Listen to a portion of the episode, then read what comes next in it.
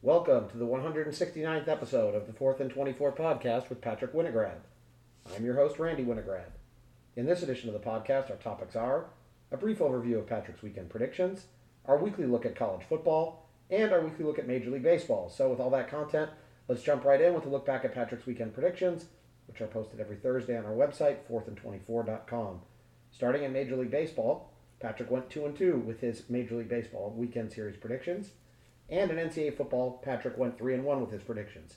So Patrick was a combined 5 and 3, which brings him to a 453 and 318 overall record, a 58.8% winning percentage. Patrick, your thoughts on your weekend predictions? Well, uh, in my MLB predictions, the White Sox took two of three from the Twins. That one was a really odd series to predict because the White Sox came in very, very cold in the weekend, and the Twins came in very hot. And I decided to go with the hot hand and just assume that they at least could maybe continue it and you know lose the start against Dylan Cease, but win the other two. But uh, they lost a close game on Friday. They did win on Sunday to avoid the sweep but um, they were not able to win that other game that I thought, and they were one out away from being no hit by Dylan Cease, and I thought they might even have a chance of sneaking that one out, and obviously not even close. Um, then the Dodgers took two or three from the Padres. They continue their dominance over the Padres. They're playing them again next weekend. Maybe I won't predict it again because it almost feels like I'm just freeloading off of something that's been happening for a while. I don't remember the last time the Padres took a series from the Dodgers at this point because I know the Dodgers have won the last 19 of the last 22 uh, against San Diego. So uh, maybe I don't predict that, but uh, we'll see. Uh, does, it depends on what else is on next weekend. Maybe some wild card important stuff. Then the Rays took two of three from the Yankees and were pretty close to actually sweeping that series. Only lost by one and actually had a 3 2 count with first and second and two outs and a called strike three that, depending on which service you're looking at, was a ball by most. Uh, on Yandy Diaz that would have loaded the bases. Uh, turned into the strike three that ended the game and allowed the Yankees to avoid that sweep on the road at the hand of the uh, the the Rays. And I'll talk about how that impacted the division when we talk about the AL East. Uh, but then you have the Mariners who took two or three from the Guardians. They have beaten them two series in the last two weeks. I thought the Guardians would be able to respond. But then two of the pitchers that were scheduled to pitch in the series weren't able to pitch uh, as a result of various injuries that weren't really exactly, um, I'll say, predictable and also weren't really known, and they were still scheduled to start, and then they didn't start. So I, I thought that the the Cleveland had the advantage in the pitching matchups, and when I actually looked at the starters who ended up starting over the weekend, they definitely did not. Um, but and I would have picked the Mariners had I known that that was the matchup. Uh, but in college football, we'll talk about these games in depth more individually later. So I'll kind of just briefly go over it. Ohio State beat Notre Dame. I predicted that correctly. Georgia absolutely dismantled Oregon. I predicted that one pretty easily correctly. Uh, Arkansas played a close one at home against Cincinnati, but they won. And Florida won on the final play against Utah, which was my only loss of the week in college football. Okay, well, Patrick's predictions for next weekend will be posted on our website on Thursday. But speaking of NCAA football, let's have a quick look back at week one action. And we will start with Patrick. Your thoughts on what were the best games of week one? I thought an easy early of the season game of the year nominee was going to be West Virginia at number 17 Pitt uh, at, well, I think it's called what, Acrisure Stadium? I think I said that right. Um, not Heinz Field anymore, but the Pittsburgh Steelers Stadium that Pitt uh, occasionally plays in. They were celebrating their ACC title with Kenny Pickett, who walked about five steps from the practice facility to get to uh, Pittsburgh Stadium. Uh, and that was uh, a big deal for Pitt. But at the same time, uh, it wasn't about that. It was about their future. It was about this game and what was going to happen this year. And, well, they uh, they barely squeaked out this win. Uh, it was a great return to a rivalry that hadn't been played since 2011, though. Uh, they they won on a pick six on a West Virginia drop. Pitt really did not look very good in this game. Their strength is supposed to be defense, and West Virginia, with a first year quarterback and a transfer in a tough environment, still put up 31 points, which is not really that. I mean, if Pitt's strength is de- is defense, that just shows that maybe it's not a good defense, and if their defense isn't good, this team won't be good. Uh, so I that's that's just not a good sign for them. But other than that, look, no words. Eh, just rewatch the game if you didn't see it. It was a great opening game to the season. Um, you don't find many better opening games than that. But somehow the games just kept delivering. I thought that seven points was a low margin on a pick six that barely won the game. But uh, one point was uh, the, the, the standard for later in the weekend. Uh, the, that game obviously was on Thursday. Uh, but you had Ohio State against Notre Dame. I really I wasn't necessarily impressed with Ohio State, but obviously this was a big important game. So I needed a place to talk about it. I put it in best games because it was an 11 point margin. I mean, Notre Dame was favored. I sorry, Notre Dame Notre Dame was a 17 half point underdog and they only lost by 11 on the road. And I honestly, I think they looked okay. I mean, I, I still think that five was too high for them in the first place. Um, but I really don't think I'm going to be moving them down much from where I had them in the preseason, and I really think they're pretty much on track to finish exactly where I think they're going to finish from my preseason predictions. I have them finishing at sixth or seventh or eighth, somewhere in that range, at ten and two, and this was one of the losses. I mean, I think really they showed exactly who I thought they were. They're not good enough to beat playoff quality teams. They're just not. Um, but at the same time, they are probably good enough to beat up on everybody else. So uh, that's still not a bad position to be in. They're still pretty solidly a top 10 team, in my opinion. Uh, I honestly thought they played better than I expected. I was thinking that Ohio State was going to blow them out. However, they really started slow and never showed that explosiveness, but they still looked good enough. I was surprised um, positively about their defense. Uh, they. I really didn't see this as a 21 to 10 game, even if you said it was 11 points. I would have thought more in the maybe 31 20, 35 24 kind of a range. I was not expecting it to be this low scoring, but injuries to Ohio State's receivers really prevented that. Fleming and Jackson Smith-Njigba being out was a big deal there. Um, but then you had NC State and East Carolina. This game was crazy. Uh, if you think special teams are bad in this game, you'll see later that it wasn't the worst of the week. East Carolina missed a game tying extra point to tie the game at 21 after making a fourth and goal goal line stand um, on their own one and then going 98 yards down the field to try to score that touchdown. They scored the touchdown, missed the extra point, and then they also missed the game winning field goal. So both in a span of about two and a half minutes. Mind you, their kicker was an all conference kicker last season. Um, so yeah, not a good scenario. And, and the field goal was excusable because it was like 46 or 47 yards, but that extra point was brutal. Um, and then you have North Carolina and App State. Um, well, another game, just rewatch it if you want to see some craziness. I think well, App State scored 40 points in the fourth quarter. These teams combined were one point away from a fourth quarter record uh, in the last 15 years. App State scored the most of any individual team in the fourth quarter in the last 15 seasons, at least. Um, and I was right. 24 points to Florida A&M was actually how bad North Carolina's defense is. You heard it everywhere this weekend of teams who played in week zero that the biggest improvement is from week one to week two. And North Carolina's defense apparently made the biggest improvement from the season, and they gave up 61 points to Appalachian State on the road. So uh, I was right. Their defense is horrible. They were part of a very weak looking ACC outside of Florida State, who went, well, you can't say on the road because technically it was at a neutral site, but it was also in Louisiana, kind of in LSU's backyard, uh, in a stadium that LSU has actually played games in before when they've had uh, various issues related to weather. Uh, but Florida State won that game 24 to 23. LSU muffs a punt on their final drive. It was their second muffed punt of the night. Uh, then FSU fumbles on the three yard line when they're running the clock out, and all they need to do is just kneel down and kick a field goal from 10 yards. Well, I mean, it would be a 20 yard field goal. That really should have been what they did. They should have just kneeled, but they try to score a touchdown. That's a different discussion. Then LSU drove 97 yards in 1 minute and 17 seconds they scored with no time left to get the 98th or 99th yard of the drive. And then flashbacks of the second quarter where LSU got a field goal blocked, came back again as Florida State blocked the game tying extra point attempt with no time left. And the block also went off the uh, the post to make it even, uh, you know, to make it even more uh, excruciating for LSU fans that uh, that it came that close. Also, even after being blocked.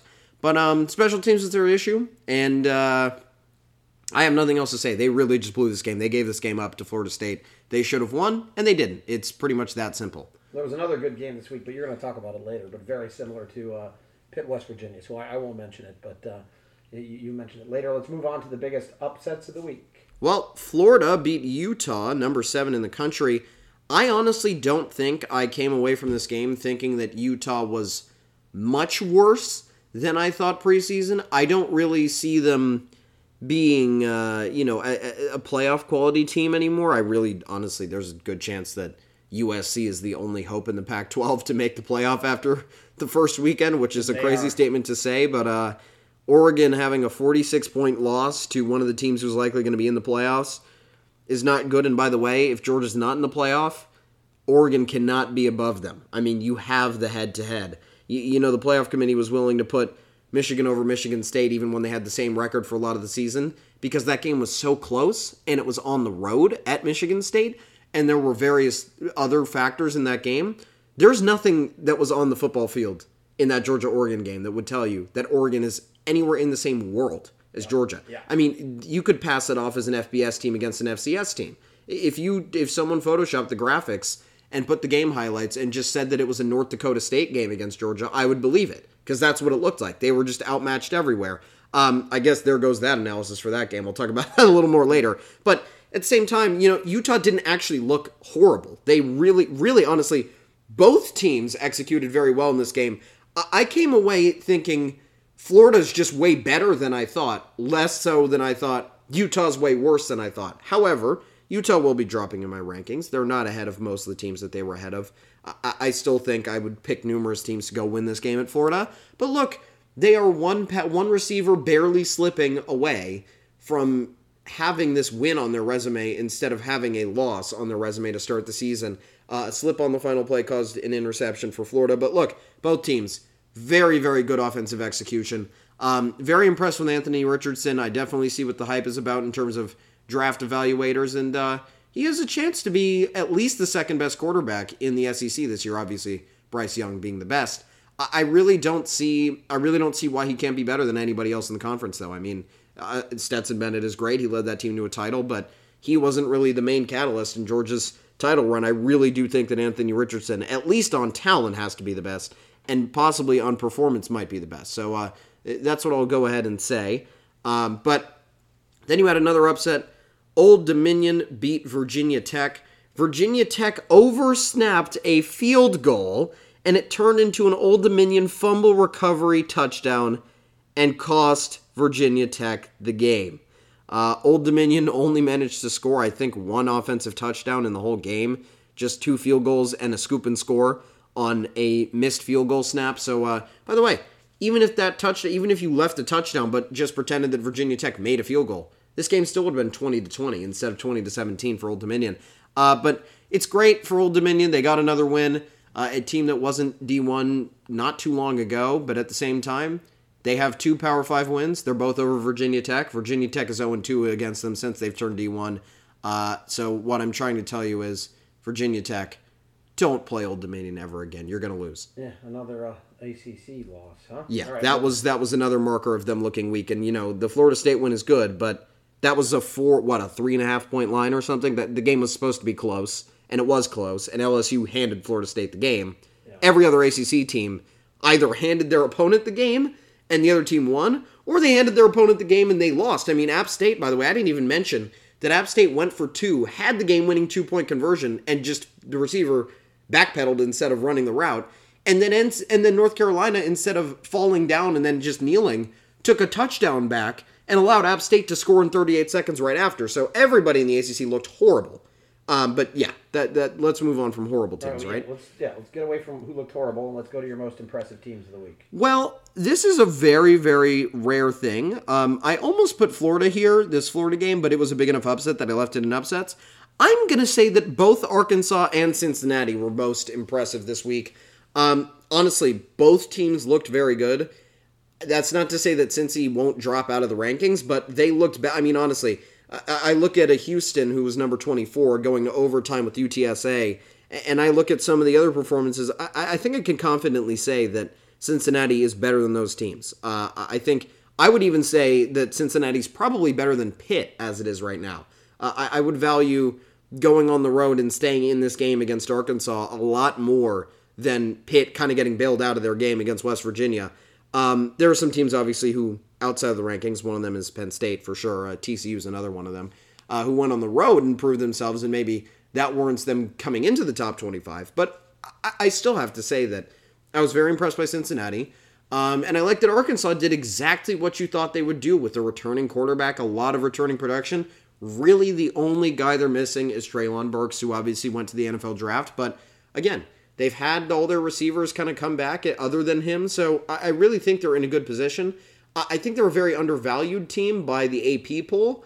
But I think a lot of writers, especially SEC based ones, and really just everywhere, are starting to realize that when you look around and you look at, you know, you see what happened to Utah, you see what happened to Oregon, this team is solid. I mean, NC State almost blew their game against East Carolina. Arkansas, the game was in doubt maybe in a few times, but they never really showed that they were weak. I, I think this is a very solid team. They're, they do not really have any big weaknesses. They don't necessarily have a championship quality defense, but I don't think they're going to give up 50, 60 points to SEC teams. I, I, mean, this defense is not North Carolina level bad. It's it's it's not. It, it's a good it's a good defense. I mean, they gave up 24 to Cincy. Yeah, sure. Cincinnati only has an Eastern Michigan quarterback. They're replacing their quarterback and their running back. They're replacing uh, their defense their defensive back Sauce Gardner, who gave up zero touchdowns in his entire college career as a corner. Um, which, by the way, that's insane. But you know, Arkansas looked good, and Cincinnati looked honestly maybe a little better than I expected. I expect them to be a fringe top 25 team, but the way some of the other teams looked in the top 25, they might even be a little bit higher. They might even be sneaking into the top 20, but I think they're right around that fringe range still. Uh, but my second team, I already just, I, I analyzed it earlier. Georgia is just way better than Oregon, and it still impressed me though because I guess they really didn't lose anything on offense other than some linemen. But their offense looked actually like vastly improved compared to last season. I, I don't want to say that their defense looked worse because they only gave up three points to Oregon. Um, but I really think their offense was the thing that was most impressive this weekend. And the defensive guys who weren't the big names who stayed from last year, Kelee Ringo and you know Jalen Carter, they, it wasn't those guys. It was everybody else who still filled in on the defensive side of the ball uh, and and held this Oregon team to three points that maybe they even shouldn't have even gotten three points, honestly. But also worth noting, Georgia became the first team since Ohio State last year to score on their first seven drives against an AP top 15 opponent. They're only the second team of all time, obviously the first since that Ohio State team. That Ohio State team, obviously, that was against Michigan State at home, where they scored 49 points in the first half. Georgia took a long time to do this. They got it with 13 minutes left in the fourth quarter. But that's the thing. That's the style that they play. That's why their defense is good because they don't their their offense is slow moving but very very effective and they always keep their defense fresh. Their defense is never on the field twice in a 3 or 4 minute span. It's, their, their offense grinds out long drives and it helps out their defense even more as if it already needed any help. I mean, they don't, but it helps them a lot more that their offense stays on the field, and it just makes everything flow very well. I think Georgia easily took over the number two spot from Ohio State this week, and I think a lot of people probably share that opinion. Yeah, and some people might rank them number one. That's also possible, kind of the same as last week. I mean, last year. All right, let's move on to the best road wins. Well, I mentioned it very, very briefly, but Penn State beat Purdue 35 to 31. Uh, you know, I was not someone who thought that Sean Clifford was going to be a very strong performer, but hey, he he led Penn State to that game-winning drive. I'm not quite sure if uh, Purdue would have been close in that game had it not been for Sean Clifford's mistakes and the interception, the pick six that he threw. Um, but at the same time, Clifford came back and he led them to the drive that won them the game, so he deserves credit for that. Um, so Penn State honestly looked better than I thought. I didn't really expect them to win this game. I've talked about it all season or all off season. Um, I had Purdue losing that game in my overall predictions, but I really thought that if Purdue won that game, they pretty much locked up the Big Ten West title already. Um, and they still have that path, and honestly, they look just about as good as I expected them to. Penn State was favored by three and a half, and guess what? They won by four. So, yeah, I mean, was, it was, pretty much right on script. And this was the other game I was referring to that was very much like that Pitt West Virginia game. Two early week two evening games during the week that really were very entertaining. Yeah, and Purdue also just Purdue also could have scored a lot more in the first half, but they didn't, and those mistakes kind of handed Penn State the game because if they had that extra cushion, they probably would have won. Uh, but regardless, there was still another game that I wanted to talk about involving a Big Ten team. Rutgers went on the road and beat Boston College 22 to 21. Very weird score. I was kind of monitoring this game, wasn't exactly that like interested in it, I should say, but Look, Boston College was favored by nine points. That was about the same line as a game like I think Arkansas, Cincinnati, Arkansas was favored by less. Uh, Utah was only favored by three on the road against Florida. Old Dominion was a seven point underdog, right? You could keep going down the list. Uh, but that game was not supposed to be a game that Rutgers won, regardless of how close it was supposed to be. Nine nine and a half points is nothing to, or nine points is nothing to really slouch at. I mean, that that that is supposed to be a secure win for one team, but not not a huge win. And Rutgers just went on the road and took this game straight from Boston College. It's a good sign for Rutgers to uh, avenge some of their old performances against ACC teams and uh, kind of stick it to them now that they're in the Big Ten. But it's really proof that this program's starting to turn around because I think, honestly, two or three years ago, they probably lose this game by 20 or 30. I, I don't even think they make this close. Uh, but the last game I wanted to talk about Houston against UTSA. Houston only three and a half point favorites in this game. Houston won this in the triple overtime two point conversion contest. Um, this was a crazy game, a really fun one to watch. UTSA coming off a great season and then ending up unranked, whereas Houston came off a great end to the season and a pretty good season overall and started down pretty low in the top 25. Uh, but I really can't say Houston underperformed my expectations. I, I don't think I expected them to win this game. I will say that because I'm high on Houston in general. But I, I, didn't expect them to just kill UTSA. So, I mean, they played well. I, I, think this was a good road win. It was a good start to the season for Houston. And it was exactly what they needed. You're always going to maybe struggle a little bit in week one. Um, and maybe this experience, you know, getting that triple overtime under their belt, they know what they need to do in clutch scenarios. They know what plays they like to go to. And uh, having to come back from 21 7 down in the fourth quarter, they, I mean, they outscored UTSA 17 to 3 in the fourth. And it was questionable as to whether UTSA should have gotten the playoff to get their field goal uh, and win and tie the game up to send it to overtime. But that's a different story. But overall, I'm okay with both of these teams, especially liked how Houston looked. All right, what? Uh, give me some quick takes from other games or just general thoughts uh, from all across the world of college football in week one. Well, the Big Ten East looks as good as always and arguably better than it was supposed to be, starting the season 7 and 0, including that win over the Penn State win over Purdue and that Rutgers win on the road also. Uh, Vanderbilt is not good. Hawaii is just extremely bad because they lost 49 to 17 to Western Kentucky, and Vegas has placed them as 46 point underdogs to Michigan it's next weekend. 51. Oh well, I didn't even know that. It opened at 46. Yeah, I mean that's crazy. Uh, but look, we were talking about the possibility that also Vanderbilt did not beat Elon by that much. They, I think they won like 31 to 22 or something like that. So uh, Wake Forest will probably go ahead and win that game next weekend, but I was talking about the possibility that maybe that momentum from week one could carry them over. But no, Hawaii is just really, really, really, really bad. Um, then you have uh, Michigan. They won with a better defensive performance than I expected, honestly, and Ohio State the exact same. While injuries limited their offensive output for Ohio State, but uh, yeah, that's also going back to that whole Big Ten point. But both of those teams looking good on defense. USC and Miami did what they were supposed to do on offense. I mean, people have been making fun of the yards per rush of Rice rushing for four four plus yards per carry against USC and saying, "There you go, Lincoln Riley, no defense, whatever, whatever." Um, whatever. I, I it doesn't matter. I mean, Miami started off the game losing to Bethune Cookman, and at the end of the game, they won by they, they had the most points they've ever scored in an opener in 170 to 14. So I mean, this this kind of stuff, it's not an issue. Um, neither of these teams are now all of a sudden top 10 teams because of what they did. Uh, but they did look good in the first games of their new head coach's uh, regime.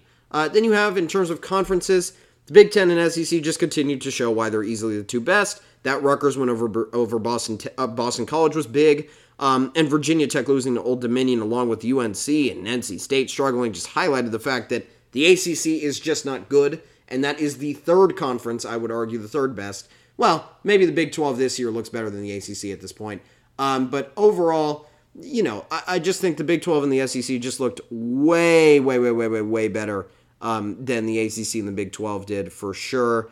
Uh, then you have Florida, who may still just be the fourth best team in the weaker SEC division, who took a game over the number seven team in the country who's the best team in the Pac-12, arguably. So uh, well, we'll that doesn't look good for the Pac-12 at all. But we all know that the Pac-12 is not ever really that strong, and it wouldn't be very surprising if they were, you know, not that great again. Then you have the Big 12. I honestly think they looked as expected. Nothing special. Most impressive performance was definitely TCU going to a packed stadium in Boulder and beating Colorado 38 to 13. So uh, that was good for the Big 12, but still think firmly behind the Big 10, firmly ahead of the ACC. Okay, well, that wraps up our look at college football week one action. Now let's move on to our weekly in depth review of Major League Baseball, starting as always in the American League East. The Yankees are very, very close to blowing their division lead. Uh, they sit at 80 and 54 after being the first team to 70 wins in all of MLB. The Dodgers not only beat them to 80 wins, but beat them to 90 wins. Not only did they just beat them to 90 wins, the Dodgers captured their 90th win before the Yankees got to their 80th win. The Yankees were actually, I think, the fourth or fifth team. Maybe even the, the Braves might have even beaten them to 80 now that, yeah, the Braves did beat them to 80. So the Mets, the Braves, the Astros, and the Dodgers all beat the Yankees um, to 80. And the Cardinals were one day away from doing the same. And I mean, the Mariners are only a few days from doing that in their own right. So the Yankees have uh, fallen from the ranks of one of the best.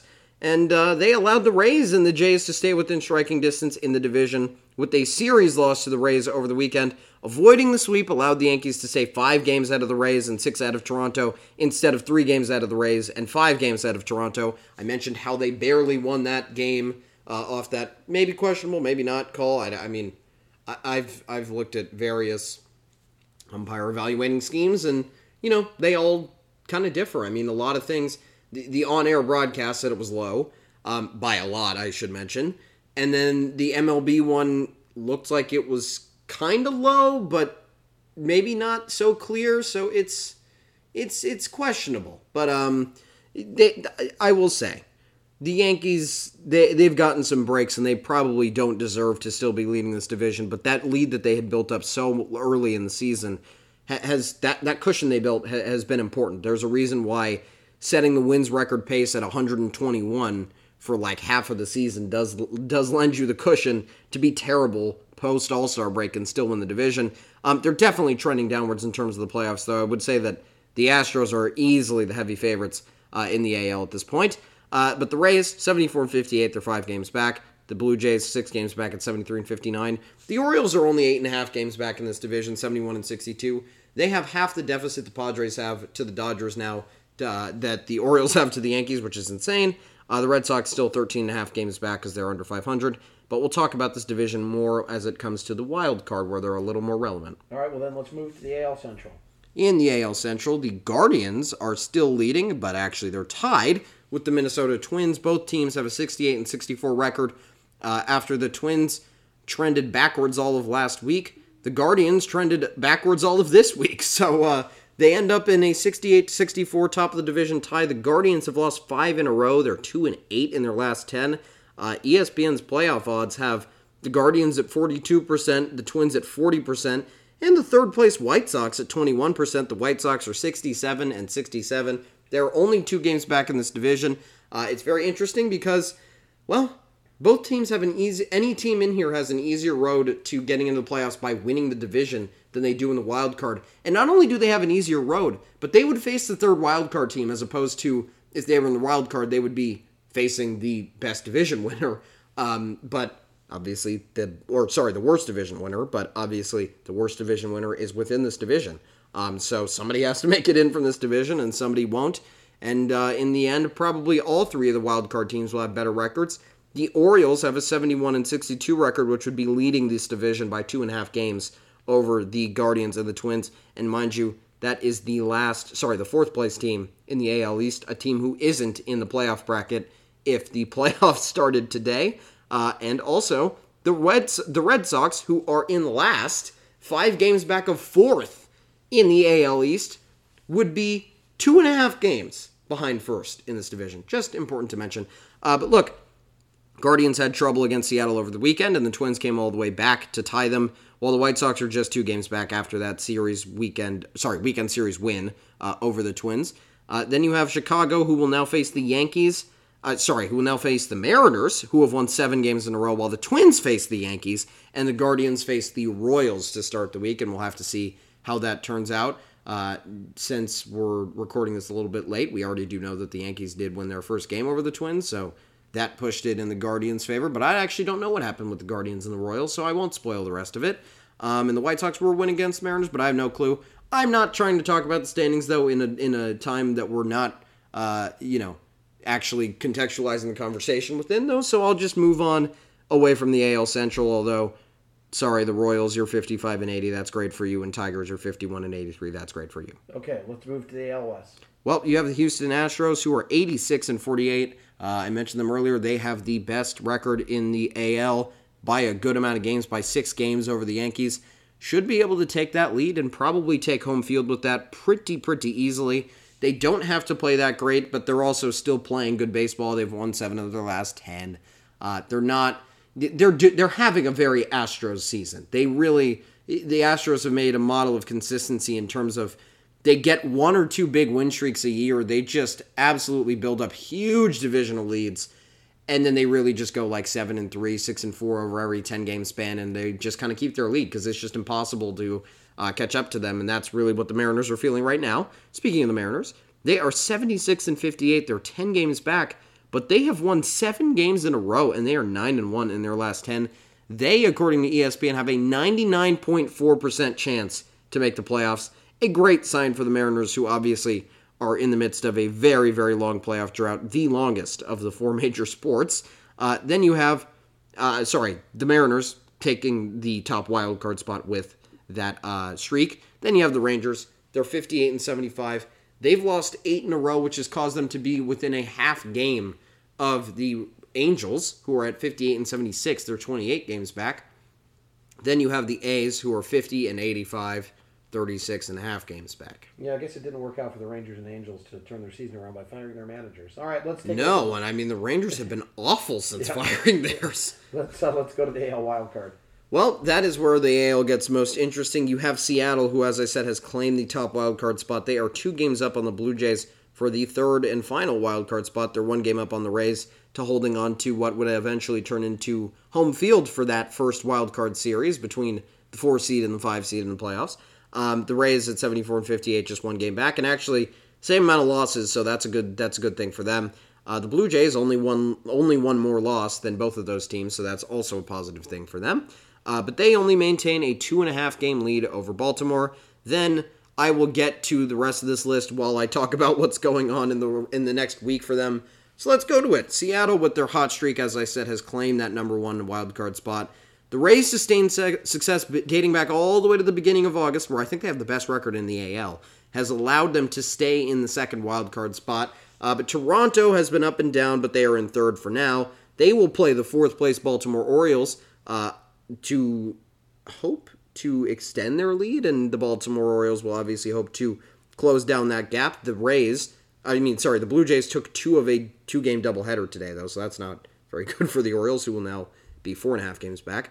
Uh, but then you have the Guardians, the Twins, and the White Sox, who have the easiest route to the postseason within their division rather than the wild card, as they are five, five, and seven, and seven games back, respectively, from the wild card, while Obviously, the Guardians and the Twins are tied for the division lead uh, in their well in the division, and the White Sox are only two games back instead of seven games back. Uh, then you have Boston, who has won five in a row, putting them seven and a half games back before a clash with the second place Rays. That you know maybe if they take a few games in the series, they can start to knock down the deficit, chip away at it. They probably have some games left against really all of the major contenders to take a wild card spot. I would say if the Red Sox get hot, they can overcome probably at least two of the Guardians and the White and the White Sox, and then one of those two will have to win. One of the other the other team would have to win the division. That would be the Twins in that scenario. Um, and then the second wild card, the third wild card, and the first team out are all in their division. So they control a lot of their destiny by how they play within those divisional games. Uh, they haven't played too well in those series so far this season, but if they're able to turn that around, they might have a backdoor chance of sliding into the playoffs. All right, let's move over to the National League. Starting in, in the East, Oh, interrupted you a little bit there. Uh, but the Mets, they are. I'm excited to talk about this race because it's the only close one in baseball, pretty much, other than that uh, AL Central where it's tied. Uh, the Mets, they are only one game ahead of the Atlanta Braves. Uh, the the Mets at 85 and 50, second best record in the NL. The Braves at 84 and 51, third best record in the NL, have a dominating lead on the first wild card spot. They will be if they whoever does not win this division will be the first wild card. We we all know that at this point. Uh, but look, the Mets dropped a series to the Nationals at home over the weekend, which allowed the Braves to move within one game of them. After the Braves swept the Marlins, they are five. They won five in a row, uh, and the Mets maybe you know just feeling a little gassed after putting in a lot of energy to beating the Dodgers and uh, not able to carry that over into a series against the Nationals. Maybe that's one of those things where you kind of slump for a few days when you're kind of lost your focus. I mean, the Dodgers did that a few times against the Pirates this season. And so against the Nationals. well, yeah, that's true, but certainly it's excusable, I guess. But I guess maybe the Mets, it's kind of not because the Dodgers have an 18 game lead and don't have the luxury, or sorry, do have the luxury of doing that, whereas the Mets, they don't have that luxury because now all of a sudden the Braves are breathing down their neck. This this season will probably come down to uh, that uh, the series between those two that will happen. I don't know where it's happening, but it's happening eventually in the season. It's a three game series and it's the last one of the year between those two. Uh, the Mets have the overall advantage, but the Braves won the last series, I believe. Uh, and then you have the Phillies, who are 11 games back at 73 and 61, more relevant in the wild card race. Then you have the Marlins at 55 and 78, 29 games back, and the Nationals at 47 and 87, 37 and a half games back. All right, let's move over to the Central, where uh, it used to be competitive. Well, the Cardinals have continued to extend their lead in the division, and it now sits at eight and a half games over the Brewers. Cardinals sitting at 79 and 55, pretty much locked into the third spot uh, in the playoffs. That's probably where they're going to sit, honestly, because well, uh, they are pretty. I mean, they're only four or five games behind the Mets and the Braves, but at the same time, obviously 13 games back of the Dodgers. Uh, so they're not getting the one seed, and they're most likely not getting to the two seed. Although they have played good enough that it is possible. I- I- honestly, they have potential to catch maybe the Mets or the Braves, but it would require both of those teams kind of to start start slumping a little bit at the end of the season, and I don't see that happening when they're actually trying to win their division. Uh, but nonetheless, they've won four in a row. They're eight and two in their last ten. Ninety nine point eight percent chance to win to make the playoffs. I would say that's extremely low. Honestly, they should be greater than ninety nine point nine. I think they have just as easy of a route to winning their division as the Dodgers do, um, and I would argue they got the Mets and the Braves both greater than 99.9. So the Cardinals should probably be in that conversation too. Then you have the Brewers who are 70 and 63. They're eight and a half games back. Um, but yeah, that's a wild card team for sure, and maybe not even a wild card team. They will be fighting for that spot for the rest of the season, and we'll have to see how that turns out. But for now, that's where they're fighting. Then you have the Cubs. They're 56 and 78. I've set a lot of records like that today. Um, they're 23 games back, and I'm going to say some more records like that. The Reds are 53 and 79. They are 25 games back. And the Pirates are 49 and 84, 29 and a half games back. The bottom three in this division continue to be the worst bottom three of a division in all of baseball. Just kidding. It's actually the Rangers and the Angels and the A's, to be quite honest. But uh, it didn't have to be at the beginning of the season. Um, but yeah, that's all I got on the NL Central. Not a very interesting division. And another not interesting division, at least at the top, well, until we get to the wild card, is the NL West. Yep, the Dodgers are 92 and 41. They are 19 games ahead of the second place Padres, uh, the Gi- who are at 74 and 61. I should mention after losing that weekend series against the Dodgers. The Giants are 64 and 68, 27 and a half games back. And as they enter a series against the Dodgers, they're a half game ahead of the Arizona Diamondbacks, who are 8 and 2 in their last 10 and have been playing great recently. Uh, they're 64 and 69, only well, I only 28 games back in the division. Well, they're 28 games back in the division, but obviously very close to the Giants, as I mentioned. Then you have the Rockies, who are in last. They're 57 and 78, 36 games back. And we'll talk about the rest of the significance in the wild card in a second, but I would like to mention Blake Treinen returned from a 60 day IL stint and threw a shutout inning against the Padres, which was good for him over the weekend. And uh, we'll continue to see if he is able to perform uh, as he continues to come back from his injury, because that was, I mean, he made three appearances this season before uh, that game against the Padres. So he has not pitched in a very, very long time. Okay, let's look at the wild card. In the wild card, the Atlanta Braves are 10 games ahead of the Padres for the second wild card spot. But at one game back in the division, that's obviously not what they're chasing. They won't just settle for the wild card. Uh, pretty similar to the Dodgers last year. That, that race, honestly, is starting to turn into the Dodgers Giants, where both teams have great records, but one team's got to win the division, one team won't be able to. I wonder if they're going to have the same situation where they can't set up their rotation and all of a sudden it might lose them a series. I, I could definitely see that happening, but Well, the good news I think is that they get a bye, so one team would get a bye, but the other team would be able would be uh, kind of gassed from that other race and still not being able to win it. And you never know what could happen if they play a potent offense. I mean, the Phillies have shown the potential to beat the Braves this season with just pure offense alone. Obviously, they don't have the pit. Well, Nola and Wheeler are good, but I don't think they. Uh, maybe they are better than the Braves pitching, to be quite honest. You in a three game series, honestly, you only need a one two combo that could just win you the series. So there's a scenario where Nola and Wheeler come in, the Braves rotation is a little bit messed up, trying to chase a divisional win, and all of a sudden the Phillies just out hit the Braves at at Truist, and then that's it for the Braves. It's very very possible. I don't see it happening but it is still a possibility and it's worth talking about.